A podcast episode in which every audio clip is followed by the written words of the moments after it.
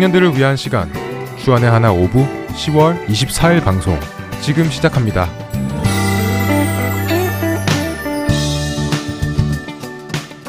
애청자 여러분 안녕하세요. 진행의 박윤규입니다. 안녕하세요. 정다은입니다. 지난 한 주도 길과 진리와 생명이신 예수 그리스도만을 따라 사신 여러분 되셨으리라 믿습니다.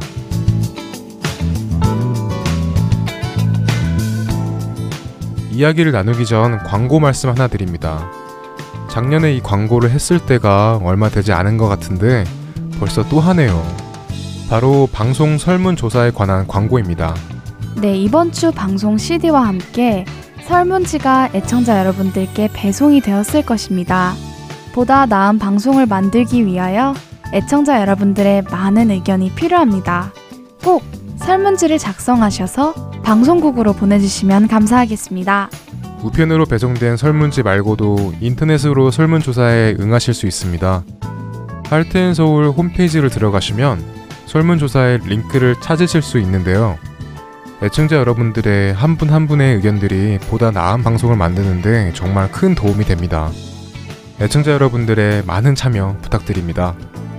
그럼 저희는 첫 번째 찬양 듣고 오겠습니다.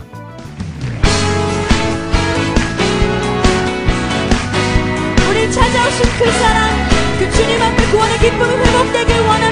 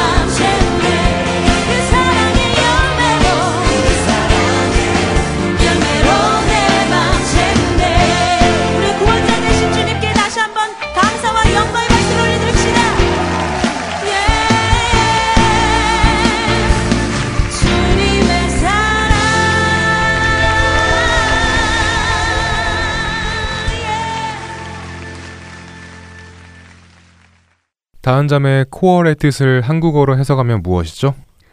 C O R E의 core이요? 네. 음, 중심, 핵심. 네, 맞아요. 한국어 사전에서 보면 중심부, 핵심으로 나와 있어요. 그리고 영어 사전에서는 the central, most essential part라는 의미를 가지고 있다고 합니다. 가장 필수적인, 가장 본질적인 부분이라고 해석이 되어 있네요. 네, 이렇게 가장 본질이고 필수이며 중심과 핵심이라는 의미를 가지고 있는 이 코어가 우리 신체에도 존재하는 거 아세요? 코어 근육 아닌가요? 요즘 건강에 관한 뉴스를 보다 보면 코어 근육의 중요성을 알려주는 기사가 많더라고요. 네, 그렇죠. 우리 신체에도 우리 몸의 중심부를 잡아주는 코어 근육이라는 것이 존재합니다. 코어 근육은 몸통을 지탱하고 균형을 잡아주는 역할을 한다고 합니다. 대부분 척추 주위의 근육과 골반 주위의 근육, 그리고 복근을 말하는데요. 이 부분의 근육이 약하면 균형 감각이 떨어지고 허리 힘이 약해져 디스크나 다른 운동을 할 때 부상을 당할 위험이 커진다고 합니다. 아, 몸의 중심의 역할을 해주는 근육이라는 것이네요. 네.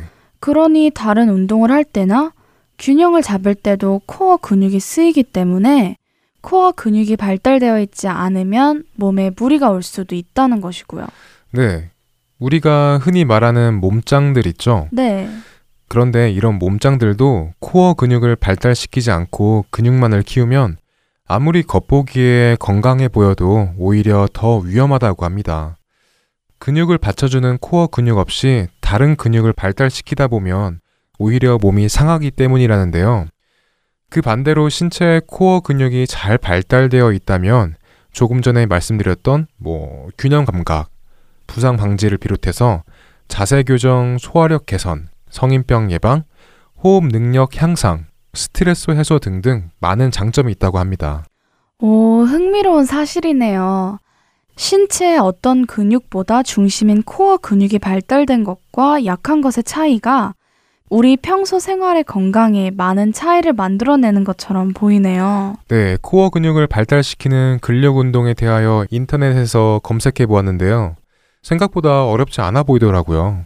청취자 여러분들께서도 건강을 위해서 코어 근육 운동을 매일 하시면 좋을 것 같습니다. 네, 지금 여러분께서는 하트앤서울 주안의 하나 5부와 함께하고 계십니다. 이 말씀을 안 드리면 생활 건강 방송으로 착각하고 계실 것 같아서요. 아, 네, 그럼요. 지금 여러분께서는 할트앤 서울 복음방송 주안의 하나 5부를 듣고 계십니다. 생활 건강 방송이 아닙니다. 제가 복음 방송을 생활 건강 방송으로 착각시킬 만큼 사람 신체의 코어 근육의 중요성을 말씀드리는 이유는 우리의 신앙 생활에도 코어 근육이라는 것이 분명히 존재한다고 믿기 때문입니다. 음, 신앙의 코어 근육. 우리의 신앙생활에서도 가장 중요하고 필수이고 본질이고 중심을 잡아주는 역할의 그 무언가가 있다는 말씀인가요? 네, 그렇죠. 제가 지금까지 말씀드린 신체의 코어 근육만큼 중요한 신앙의 코어 부분이 있습니다. 다한 점의 생각에는 신앙생활 중 가장 중요하고 필수이고 본질적이며 중심을 잡아주는 역할을 하는 것이 무엇이라고 생각하세요? 음, 예를 들면요? 어, 예를 들면 뭐 찬양, 기도, 말씀, 간증, 체험, 아니면 교제, 권면, 뭐 가르침 등등이 있겠죠? 아, 방금 말씀해주신 많은 것들이 참 중요하죠. 찬양도, 기도도, 간증도 말이죠. 하지만 코어라는 뜻을 생각해 보았을 때는 신앙생활의 코어는 아무래도 말씀이 아닐까라는 생각이 드는데요. 네, 저도 말씀이라고 생각합니다. 모든 것의 중심이 되고 본질적인 부분은 아무래도 말씀이 아닐까 싶은데요. 앞서 말씀드렸던 찬양, 기도, 간증 등 이 모든 것들의 본질은 말씀이 되고 말씀 없이는 이 모든 것들은 중심을 잃을 수 있기 때문이죠. 네, 그런데 요즘 기독교의 흐름을 보면 말씀은 점점 사라지고 다른 것들이 더 부각되어 가고 있다는 생각이 들어요. 하나님의 말씀보다는 맛깔나는 찬양, 하나님의 말씀보다 더 뜨거운 기도의 열기. 그리고 하나님의 말씀보다 우선시 되는 개인의 간증, 개인의 경험 등 이런 흐름이 지금의 기독교의 모습이 아닌가 싶습니다. 모든 교회나 모든 분들이 그렇다는 것은 아닙니다. 그리고 또 말씀 외에 다른 것들이 중요하지 않다고 말씀드리는 것도 아니고요. 다만 이 모든 것들의 뿌리가 말씀에서 비롯되어야 하고 말씀을 기반으로 되어야 한다는 말씀입니다. 코어 근육을 단련하지 않고 다른 근육을 단련하면 오히려 몸에 치명적인 근육 손상과 부작용, 부작용들을 가지고 오듯이 우리 생활에서 말씀을 배제하고 다른 신앙생활, 그러니까 찬양, 기도, 간증, 이런 것들만 쫓다 보면 우리 신앙에도 큰 치명적인 손상을 줄 수 있다는 것입니다. 골로새서 3장 16절 말씀에서는 그리스도의 말씀이 너희 속에 풍성히 거하여 모든 지혜로 피차 가르치며 권면하고 시와 찬송과 신령한 노래를 부르며 감사하는 마음으로 하나님을 찬양하고 라고 말씀하십니다. 가르치고 권면하고 감사하고 찬양하는 이 모든 것들이 예수 그리스도의 말씀이 우리 안에 풍성히 거함에서부터 나와야 한다고 말씀해주고 계십니다. 네. 우리가 신앙생활을 하며 하는 모든 것들을 말씀 속에 풍성히 거하여서 해야 합니다. 말씀을 잃어버린 신앙은 중심을 잃어버린 근본을 잃어버린 언젠가는 무너져 내릴 신앙입니다.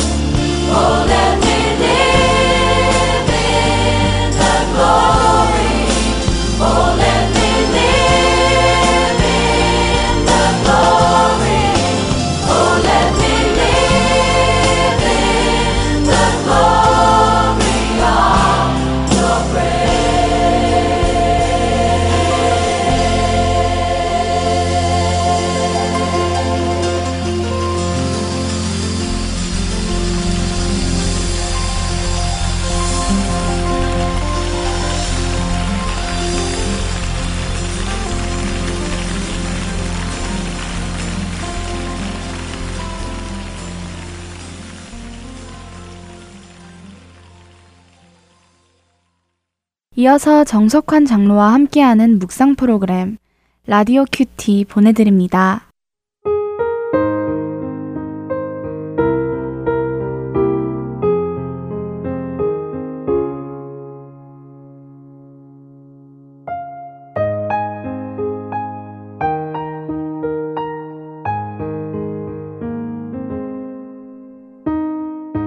복 있는 사람은 악인들의 꾀를 따르지 아니하며 죄인들의 길에 서지 아니하며 오만한 자들의 자리에 앉지 아니하고 오직 여호와의 율법을 즐거워하여 그의 율법을 주야로 묵상하는도다. 시편 1편 1절과 2절의 말씀입니다. 미국의 6대 대통령 존 퀸시 아담스는 지금까지 매우 독실한 신앙인으로 알려져 있습니다. 그는 백악관에 들어온 지 이틀째 되는 날 밤에 일기장에 이렇게 기록했습니다. 하나님께서 이 백악관과 앞으로 이곳에서 지내게 될 모든 이들에게 큰 은혜를 내려주시기를 빕니다. 정직하며 지혜로운 이들만이 이 지붕 아래서 이 나라를 다스릴 수 있도록 해 주옵소서. 특히 그는 누구보다도 성경을 많이 읽고 또 성경을 늘 강조하였습니다. 1816년 9월 26일에 쓴 그의 일기에는 이런 내용이 기록되어 있습니다. 몇 년 전부터 나는 성경을 1년 1독씩 통독하고 있다. 아침에 일어나서 그 첫 시간을 성경 읽기에 드리고 있다. 그는 또 이런 말을 남겼습니다. 성경을 읽는 것은 하루를 시작하는데 가장 유익한 습관이다. 성경은 지식과 덕의 무한한 금광이다. 성경은 인간사의 모든 상황에서 모든 시대의 모든 사람들이 읽어야 할 책이다. 성경은 한 번, 두 번 읽고 접어둘 책이 아니라 매일 한두 장을 정해서 읽어야 할 책이요. 결코 어떤 강압적인 힘에 의해서 읽어서는 안 된다. 라고요. 그렇다면 우리의 성경 읽기는 어떠합니까? 말씀과 함께 시작하는 하루라면 걱정할 필요가 없습니다. 말씀을 가까이 하면 시냇가에 심은 나무와 같이 풍성함과 형통함이 있을 것이기 때문입니다. 나의 하나님이여 내가 주의 뜻 행하기를 즐기오니 주의 법이 나의 심중에 있나이다 하였나이다. 시편 40편 8절의 말씀입니다. 주님, 저로 하여금 말씀에 가까이 다가갈 수 있는 축복을 종일토록 주옵소서.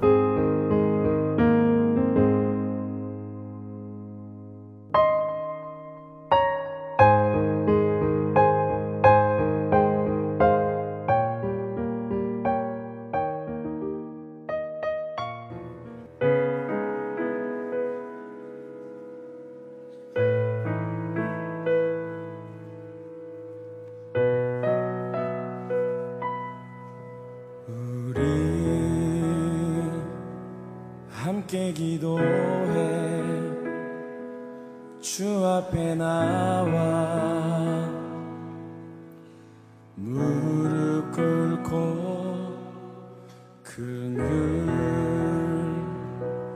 베푸시는 주 하늘을 향해 두 손 들고 하늘 문이 열리고 은혜의 비추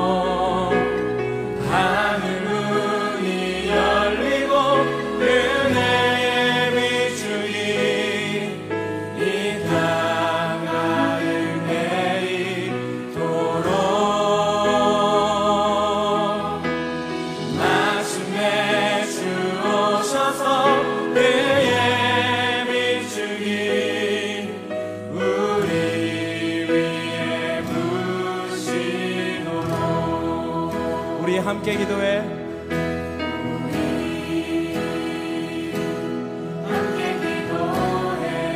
주 앞에 나와. 무릎 꿇고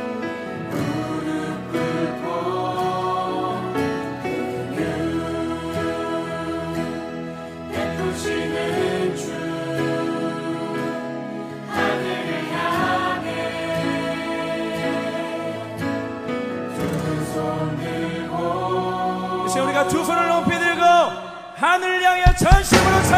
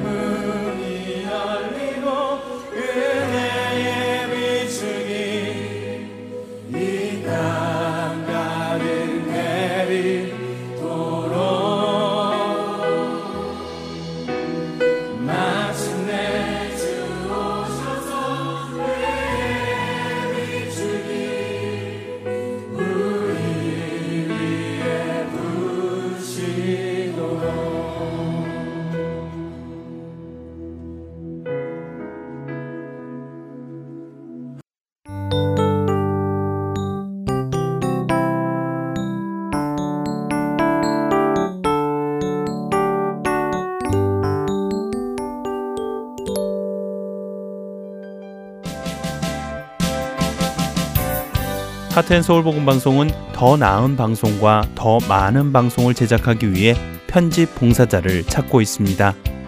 매주 3시간의 시간을 헌신하실 수 있는 분들은 사역에 동참하실 수 있습니다. 컴퓨터가 익숙하지 못한 분들을 위한 기초 편집 교육도 준비되어 있습니다. 사역에 동참하시고 싶은 분들은 전화번호 602-866-8999로 연락 주시기를 부탁드립니다. 하나님의 은혜에 감사하여 나의 시간을 드릴 수 있는 여러분들의 많은 참여를 기다립니다. 아리조나 등대 장로교회 송민우 목사께서 이 시대의 청년들을 향해 주시는 복음의 말씀 Power of Gospel 함께 하시겠습니다.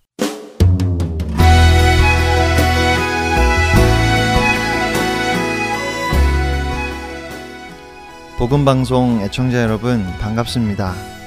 지난주까지 3주에 걸쳐서 우리는 죄에 대해서 말씀을 나누었습니다. 에베소서 2장 1절 말씀을 보면 우리 모두는 허물과 죄로 죽었던 존재입니다. 여기서 죽었다는 말의 의미는 생명의 근원이신 하나님을 떠난 상태에서 아무리 애를 써도 결국에는 저주와 절망밖에 남지 않는 것이 우리의 인생이라는 그런 말씀입니다.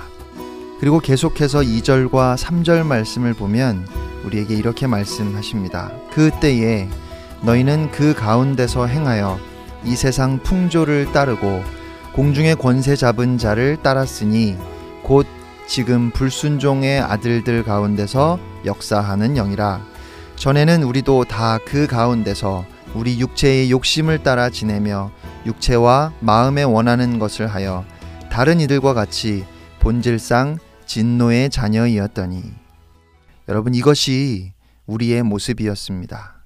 타락한 심령 때문에 하나님 앞에서 죽은 자와 같았을 뿐 아니라 하나님의 진노 아래 있었습니다. 사도 바울은 이러한 인간의 절망적인 상태를 로마서 3장 23절에서 이렇게 선언했습니다. 모든 사람이 죄를 범하였으매 하나님의 영광에 이르지 못하더니 20세기 최고의 복음주의 지성으로 불리는 존 스토트 목사님은 이 말씀에서 하나님의 영광에 대해서 이렇게 설명했습니다. 하나님의 영광은 달리 말하면 하나님의 완전하심입니다. 조금의 모자람도, 조금의 허물도, 조금의 어두움도 용납될 수 없는 완전히 거룩하시고 의로우신 하나님 앞에 어느 누가 설 수 있겠습니까? 누구도 하나님의 영광, 하나님의 완전하심에 이룰 수 없습니다.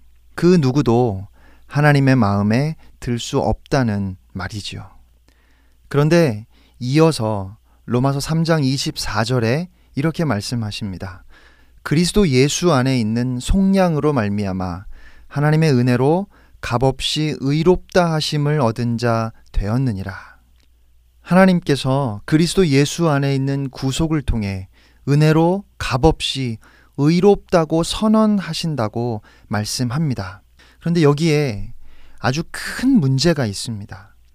우리는 모두 다 죄인인데 실수와 허물이 많은데 그래서 하나님의 영광에 이를 수 없는데 그런데 어떻게 하나님께서 그런 우리를 용서하시고 의롭다 하실 수 있을까요?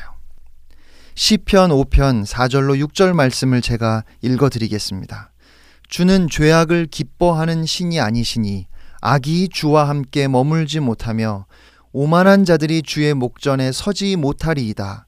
주는 모든 행악자를 미워하시며 거짓말하는 자들을 멸망시키시리이다. 여호와께서는 피 흘리기를 즐기는 자와 속이는 자를 싫어하시나이다. 하나님이 어떤 분이라고 말씀하시지요?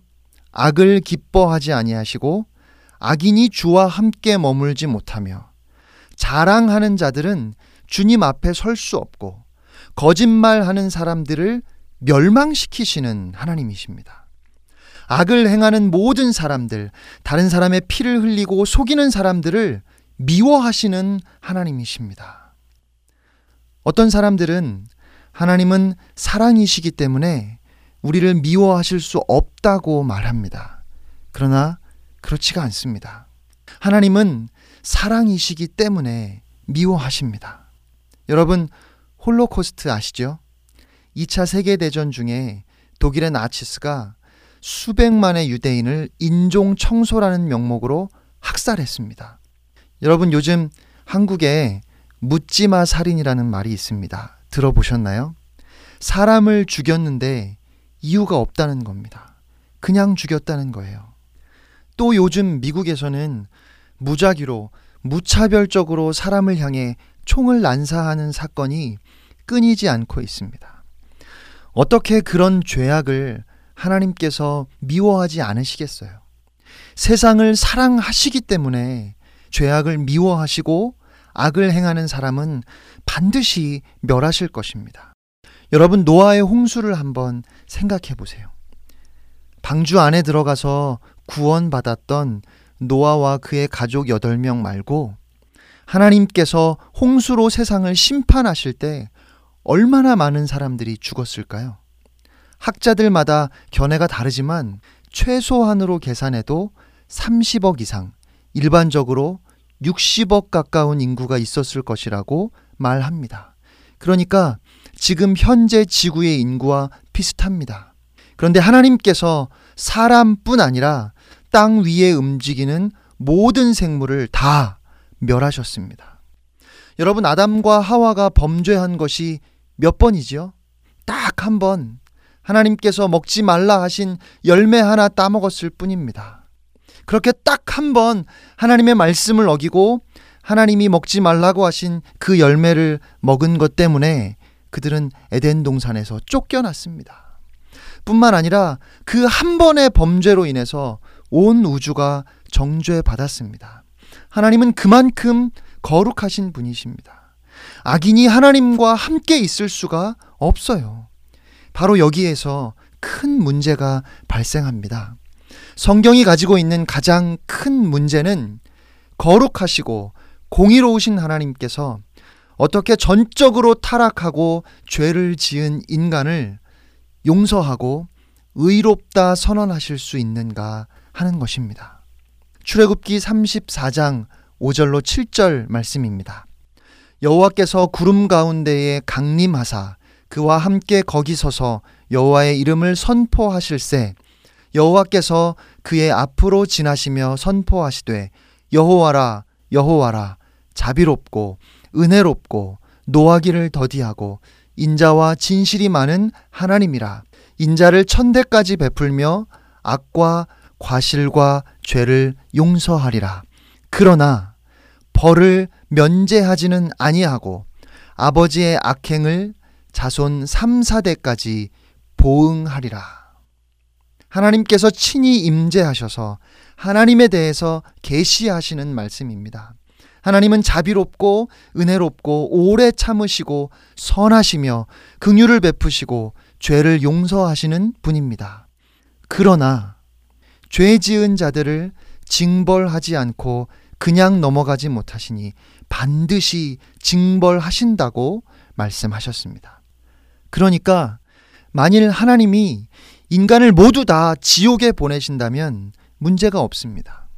모든 인간은 죄를 지었고 그래서 하나님의 영광에 이를 수 없음이 당연합니다. 에이, 하나님이신데 전능하시고 사랑이신 하나님이신데 그냥 용서하실 수도 있지 않을까 그런 생각이 드십니까? 제가 한 가지 예를 들어볼게요. 너무 무서운 예를 들어서 죄송하지만 꼭 필요하다고 생각이 됩니다. 어느 날 밤에 여러분이 집에 갔는데 여러분의 가족 전부가 살해당했다는 것을 알게 되었습니다. 가족들 한가운데 그 살인자가 서 있습니다. 그 손에는 피가 묻어 있습니다. 여러분이 그 살인자가 도망가지 못하게 하고 경찰을 불러서 경찰이 그 살인범을 잡아갔습니다. 몇 주 후에 그 살인범이 재판을 받기 위해 판사 앞에 섰습니다. 판사가 여러분의 가족 모두를 죽인 그 살인범을 바라봅니다. 그리고 이렇게 말합니다. 나는 자비로운 판사입니다. 나는 긍휼이 풍성한 판사입니다. 나는 노하기를 더디하는 판사입니다. 나는 용서하는 것을 기뻐합니다. 그러므로 나는 이 살인범의 죄를 용서하고 자유롭게 풀어주겠습니다. 여러분은 이 판사에 대해서 뭐라고 말하시겠습니까? 모든 사람들이 뭐라고 할까요? 훌륭하고 자비로운 판사라고 그에게 찬사를 보낼까요? 아니요. 사람들은 이 판사가 타락하고 부패했다고 말할 것입니다. 정의롭지 않다고 할 것입니다. 살인죄는 너무 크고 심각한가요? 그러면 도둑이나 사기꾼은 어떻습니까? 여러분의 재산을 모두 다 털어간 도둑이나 사기꾼에 대해서 판사가 그냥 용서하고 자유롭게 풀어준다면 그래도 괜찮겠습니까? 아니요. 아무리 작은 죄라도 그 죄를 그냥 용서할 수는 없습니다. 그렇게 하는 것에 대해서 누구도 정의롭다 말하지 않을 것입니다. 그런데 시편 32편 1절 말씀 제가 읽어 드리겠습니다. 허물의 사함을 받고 자신의 죄가 가려진 자는 복이 있도다. 여러분, 허물의 사함을 받고 자신의 죄가 가려졌다. 이것은 타락한 경찰이나 판사가 하는 일 아닌가요? 죄를 가려주는 것, 사면하는 것, 그것은 명백한 불의가 아닙니까? 도대체 어떻게 하나님께서 죄인을 용서하실 수 있습니까? 어떻게 악인을 의롭다 하실 수 있습니까? 어떻게 악인과 함께 하시며 그 악인을 친구라고 부르실 수 있겠습니까? 만일 하나님이 의로우신 분이시라면 하나님은 절대로 우리를 용서하실 수 없습니다. 이 문제에 대해서 로마서 3장 25절에 이렇게 말씀합니다. 이 예수를 하나님이 그의 피로써 믿음으로 말미암는 화목 제물로 세우셨으니 이는 하나님께서 길이 참으시는 중에 전에 지은 죄를 간과하심으로 자기의 의로우심을 나타내려 하심이니 하나님께서 길이 참으시는 오래 참으시는 중에라는 이 말씀은 이런 뜻입니다. 하나님께서 사람을 만드셨습니다. 그리고 너는 이 동산의 각종 나무의 열매를 마음대로 먹을 수 있다. 그러나 선과 악을 알게 하는 나무의 열매는 먹지 말아라. 그것을 먹는 날에는 네가 반드시 죽을 것이다. 하나님께서 그렇게 말씀하셨습니다. 그런데 사람은 하나님께서 금하신 나무의 열매를 따 먹었습니다. 그렇게 죄를 지었고 타락했습니다. 사람은 바로 그 순간에 죽어야만 했습니다. 그런데 하나님께서는 완전한 공의를 그 순간에 즉시 보이시지 않으셨습니다. 하나님께서 참으시며 자비를 나타내셨고 오히려 구원의 약속을 주셨습니다. 다시 노아를 한번 생각해 보시기 바랍니다. 하나님께서 홍수를 통해서 온 세상을 심판하셨습니다. 그런데 여기에 신학적인 문제가 있습니다. 하나님께서 노아 역시 심판하셨어야 합니다. 노아는 죄인이었습니다. 노아의 가족들도 다 죄인들이었습니다. 그런데 하나님께서 노아를 살려주셨습니다. 하나님께서 참으시며 자비를 베푸셨습니다. 즉각적인 하나님의 공의를 시행하지 않으셨습니다. 하나님이 아브라함을 부르셨습니다. 아브라함 그 역시 죄인입니다. 그런데 하나님께서 그를 친구라고 부르셨습니다. 하나님은 그의 자비하심 가운데 그에게 복을 주셨습니다. 사실 하나님은 아브라함을 벌하셨어야 합니다. 그런데 오히려 그에게 자비를 나타내셨습니다. 하나님께서 이스라엘 민족을 부르셨습니다. 애굽에서 그들은 우상을 섬겼습니다. 하나님께서 그들을 애굽에서 건져내신 이후에도 광야에서도 그들은 우상을 숭배했습니다. 정말 한결같이 하나님께 원망과 불평과 불만을 쏟아내는 사람들입니다. 그들은 다 죽어야만 했습니다. 그런데 하나님께서 참으시며 오래 참으시며 하나님의 자비를 나타내셨습니다. 우리는 성경 전체에 이러한 이야기가 끊임없이 반복되고 있음을 볼 수 있습니다. 하나님께서 오래 참으시며 즉각적인 의의 심판을 행하지 않으심을 보게 됩니다. 마귀는 그 이름 그대로 정죄하는 자, 비난하는 자입니다. 마귀는 하나님의 백성을 고소하고 비난할 뿐만 아니라 하나님을 향해서도 비난합니다. 아담이 타락했던 그날을 한번 상상해 보시기 바랍니다. 마귀는 하나님께 이렇게 소리쳤습니다. 하나님, 당신의 공의가 어디에 있습니까? 저들은 지금 즉시 죽어야 합니다. 노아, 그도 역시 죽어야 합니다. 방주는 없어야 하고 구원은 있어서는 안 됩니다. 아브라함, 당신이 그를 친구라고 부르십니까? 그는 거짓말장이입니다. 그의 아내를 위험에 빠지게 했습니다. 다윗, 그가 당신의 마음에 합한 자입니까? 그는 가늠한 자요, 살인한 자입니다. 사탄은 계속해서 하나님을 향해 고소하고 또 비난합니다. 하나님, 당신이 공의로우신 분이라면 어떻게 저들을 내버려 두실 수 있습니까? 어떻게 저들을 용서하실 수 있고 의롭다 하실 수 있습니까? 그런데 2000년 전에 하나님께서 그 질문에 대답하셨습니다. 로마서 3장 26절 말씀입니다. 곧 이때에 자기의 의로우심을 나타내사 자기도 의로우시며 또한 예수 믿는 자를 의롭다 하려 하심이라. 하나님께서 말씀하십니다. 저 십자가를 보라. 저기 나의 아들이 나의 공의 아래 죽어가고 있다. 그의 죽음은 내 백성의 모든 죄를 위한 것이다. 구약에서 나의 이름을 처음으로 부른 사람부터 내가 다시 오기 전에 마지막으로 나의 이름을 부른 사람까지 그 모든 사람들을 위해 나의 아들이 죽임을 당하였다. 하나님께서는 예수 그리스도를 공개적으로 처형하셨습니다. 인류 역사의 한 복판 그 중심에서 모든 사람이 그것을 보기를 원하셨습니다. 하나님께서 왜 그렇게 하셨을까요? 그것은 하나님의 의를 나타내시기 위함입니다. 그리고 그것은 또한 예수 믿는 사람들을 의롭다고 인정하시는 분임을 나타내시기 위함이었습니다. 하나님은 공의로우신 분이시며 동시에 악인을 의롭다 하실 수 있는 분이십니다. 왜냐하면 예수님께서 우리 모두를 대신해서 공의로우신 하나님의 진노를 받으셨기 때문입니다. 예수님이 우리를 대신해서 죽으셨기 때문입니다. 하나님께서 예수 그리스도를 속죄 제물로 내어 주셨고 그 예수의 피를 믿을 때 우리는 의롭다 하심을 받습니다. 바로 이것이 복음입니다. 마태복음 27장 45절 46절 말씀입니다.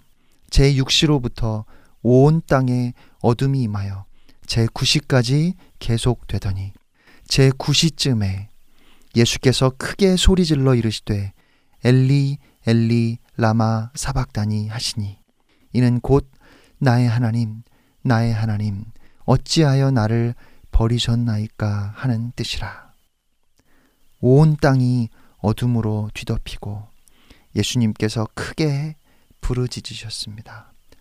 엘리 엘리 라마 사박다니 나의 하나님 나의 하나님 어찌하여 나를 버리셨습니까? 그런데 복음서를 가만히 살펴보면 예수님은 단 한 번도 하나님을 하나님이라고 부르신 적이 없어요. 항상 아바 아버지라고 부르셨습니다. 그런데 바로 이때 유일하게 예수님께서 나의 하나님이라고 부르십니다. 왜 예수님께서 아버지가 아닌 나의 하나님이라고 부르셨을까요? 그 이유는 예수님께서 아들이 아니라 죄인인 우리를 대신해서 우리 모두를 대표해서 말씀하셨기 때문입니다. 십자가에서 주님이 우리의 모든 죄를 짊어진 속죄 제물이 되셨습니다. 그리고 어찌하여 나를 버리셨습니까? 라고 크게 부르짖으셨습니다. 하나님께서 예수님을 버리셨다는 것을 알게 하시려고 소리 지르셨습니다. 하나님은 우리의 죄로 인한 하나님의 진노를 예수님께 쏟으셨습니다. 그렇게 예수님을 우리 대신 버리셨습니다. 그렇게 예수님을 우리 대신 벌하셨습니다. 왜냐하면 우리를 사랑하셨기 때문입니다. 이제 그 모든 하나님의 진노를 다 감당하시고 우리의 모든 죄값을 치르시고 예수님께서 말씀하셨습니다. 모든 죄값을 치르셨기 때문에 다시 아들로서 아버지를 부르십니다. 아버지, 아버지의 손에 나의 영혼을 맡깁니다. 그리고 예수님은 선언하셨습니다. 다 이루었다. 영어 성경을 보면 it is finished 이렇게 되어 있습니다. 다 끝났다고 하셨습니다. 무엇이 끝났을까요? 우리의 죄 때문에 우리가 받아야 했던, 우리가 받을 수밖에 없었던 그 하나님의 진노가 끝났습니다. 그리고 우리는 그리스도 예수 안에 있는 구속으로 인해 하나님의 은혜로 값없이 의롭다는 인정을 받습니다. 그렇게 십자가에서 예수님이 죽으셨을 때 하나님은 성소의 휘장을 찢으시고 우리에게 말씀하셨습니다. 이제 내게로 오라. 여러분, 이것이 복음입니다. 복음은 우리를 구원하시는 하나님의 능력입니다. 우리의 모든 죄를 용서하시는 하나님의 능력, 그것이 바로 복음입니다. 예수님께서 십자가에서 우리를 대신해서 나의 하나님, 나의 하나님, 어찌하여 나를 버리셨습니까? 라고 외치셨기 때문에 오늘 우리는 하나님께 외칩니다. 나의 아버지, 나의 아버지, 어찌하여 나를 이렇게 사랑하십니까? 예수님께서 우리를 대신해서 버림받으셨기 때문에 우리는 절대로 하나님으로부터 버림받지 않습니다. 사망 권세를 이기시고 부활하신 주님이 영원히 우리와 함께 하십니다. 결국 죄의 문제가 해결된 것은 모든 문제가 해결된 것입니다. 예수 그리스도 안에서 저주는 끝났습니다. 더 이상 죽음이 우리를 다스릴 수 없습니다. 지옥의 두려움이 사라졌습니다. 오직 예수를 믿음으로 천국에서 하나님과 영원한 생명을 누릴 수 있게 되었습니다. 이렇게 말하는 사람이 있을 수 있습니다. 어떻게 한 사람이 십자가에서 고난받음으로 모든 인류가 다 용서받을 수 있습니까? 한 사람이 징벌을 받음으로 모든 사람이 용서받을 수 있습니다. 왜냐하면 십자가에 달리신 그 한 분이 모든 사람, 전 인류를 다 합친 것보다 더 귀하신 분이기 때문입니다. 그러면 우리는 어떻게 살아야 할까요? 로마서 3장 27절 말씀입니다. 그런즉 자랑할 때가 어디냐 있을 수가 없느니라 무슨 법으로냐 행위로냐 아니라 오직 믿음의 법으로니라. 우리는 자랑할 것이 없습니다. 우리는 그리스도 예수 안에 있는 구속으로 인해 하나님의 은혜로 값없이 의롭다는 인정을 받은 우리는 이제 오직 믿음으로 살아야 합니다. 우리는 믿음으로 의롭다함을 얻고 믿음으로 변화되어 가며 믿음으로 온전해지며 믿음으로 완성되어 갑니다. 오직 그리스도 예수 안에서 1896년에 발간되어서 전 세계적으로 3천만 부 이상 판매된 예수라면 어떻게 할 것인가 라는 책이 있습니다. 미국의 젊은이들이 예수라면 어떻게 할 것인가 What would Jesus do의 머리 글자를 따서 WWJD라는 운동을 일으켰고 지금도 WWJD는 미국 기독교의 대표적인 슬로건 중의 하나입니다. 그런데 우리가 살면서 던져야 할 본질적인 질문은 WWJD가 아닙니다. 우리가 생각해야 하는 것은 What would Jesus do? 예수라면 어떻게 할 것인가가 아닙니다. 우리가 날마다 던져야 하는 질문은 WHJD What has Jesus done? 예수님이 우리를 위해 무엇을 이루셨는가 하는 것입니다. 그리고 날마다 주님이 이루신 그 구속의 은혜를 생각하며 그 은혜에 감격하며 그 은혜 때문에 행복해하며 그렇게 사는 것입니다. 그것이 바로 복음을 아는 그리스도인의 삶입니다.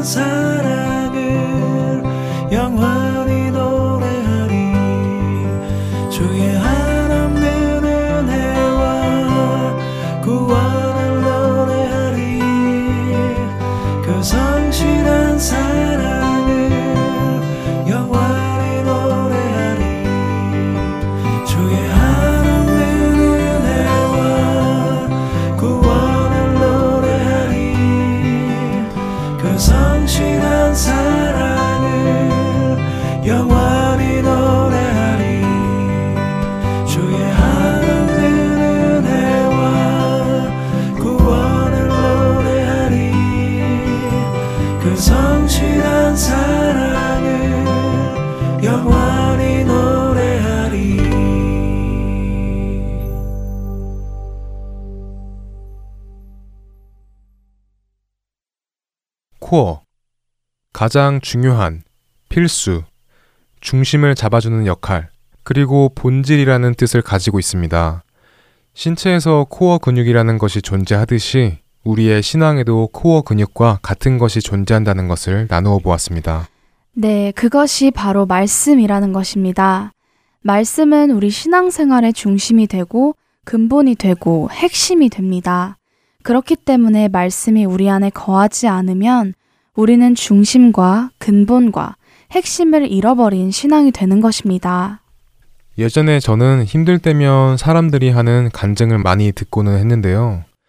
그럴 때마다 도전도 되고 위로도 되고 하나님께서 모든 사람의 삶에 개입을 하시는구나 라고 생각한 적이 있었습니다. 그런데 자꾸 간증만 듣다 보니 사람에게서 나오는 말이 더 진리 같고 더 크게 느껴지더라고요. 하나님의 말씀은 내 안에서 죽어버리고 하나님께서 내 인생에서는 어떻게 역사하실까? 나에게 어떠한 멋진 간증거리를 주실까? 라는 생각만 들었습니다. 그리고 나의 하나님을 경험하지 못하고 남의 하나님 이야기만 듣게 되고요. 음, 저 같은 경우는 하나님을 섬기고 믿는데 말씀이 뭐가 그렇게 중요한가? 말씀 대신 찬양으로 섬기면 되는 것을 이라고 생각한 적이 있었어요. 그래서 한 글자의 말씀에도 관심이 없고 이번 주에는 어떤 찬양을 어떻게 해서 사람들에게 감동을 줄까에만 관심이 있었죠. 하지만 말씀을 통하여 찬양을 공부하기 시작하면서 찬양은 노래가 아니라 찬양은 호흡으로 말씀을 선포하는 것이구나 라는 것을 배웠습니다.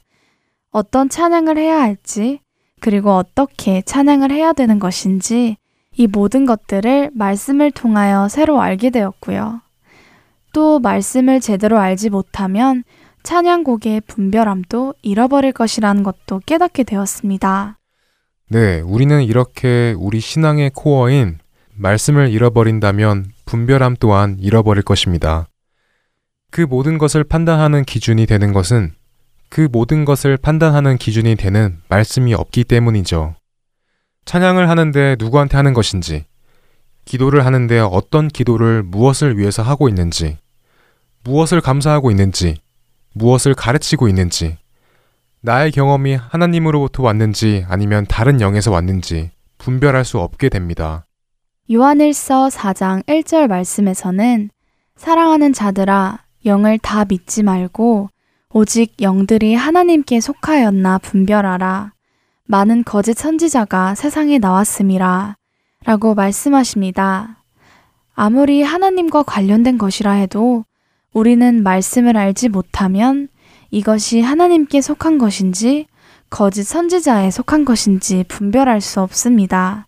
지금 어딘가에서 드리고 있는 찬양과 기도와 간증들이 하나님께 속한 것이 아니라 악한 영에게 속한 것일 수도 있습니다. 이것들을 신앙의 코어인 말씀을 잘 훈련받아 분별하기를 원합니다. 가장 중요한 필수 중심을 잡아주는 역할 그리고 본질이라는 뜻을 가지고 있는 코어 그리고 우리의 신앙의 코어는 다른 어떠한 것도 아닌 하나님의 말씀이라는 것을 잊지 않고 우리 안에 말씀이 항상 풍성히 거하기를 기도합니다.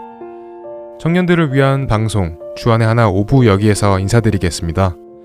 오늘도 예수님 오시는 그날만을 소망하며 저희는 다음 주 이 시간에 다시 찾아뵙겠습니다.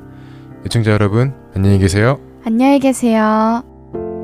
삶의 작은 일에도 그 마음을 알기 원하네 그 길, 그 좁은 길로 가기 원해 나의 자금을 알고 그분의 크심을 알며 소망. 그 깊은 길로 가기 원하네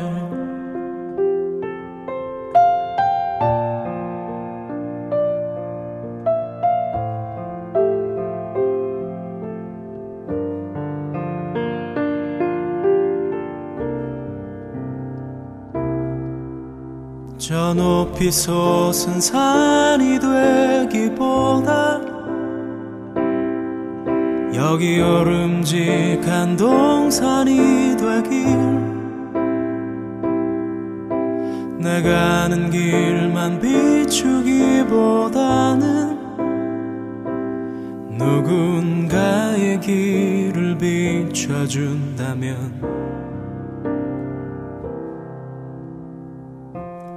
내가 노래하듯이 또 내가 얘기하듯이 살길. 난 그렇게 죽기 원하네. 삶의 한 절이라도 그분을 담기 원하네.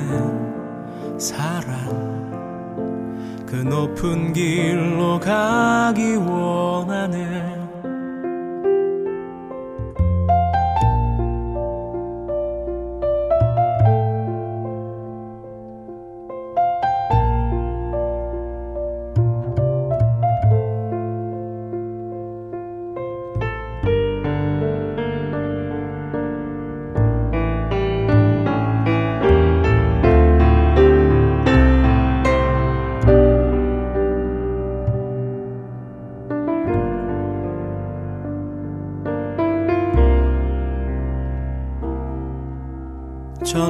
높이 솟은 산이 되기보다 여기 오름직한 동산이 되길 내가 아는 길만 비추기보다는 누군가의 길을 비춰준다면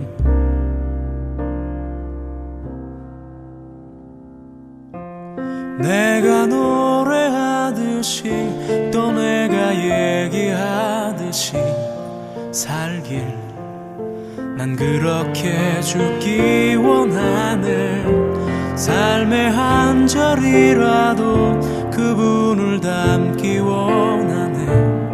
사랑 그 좁은 길로 가기 원하네. 그 깊은 길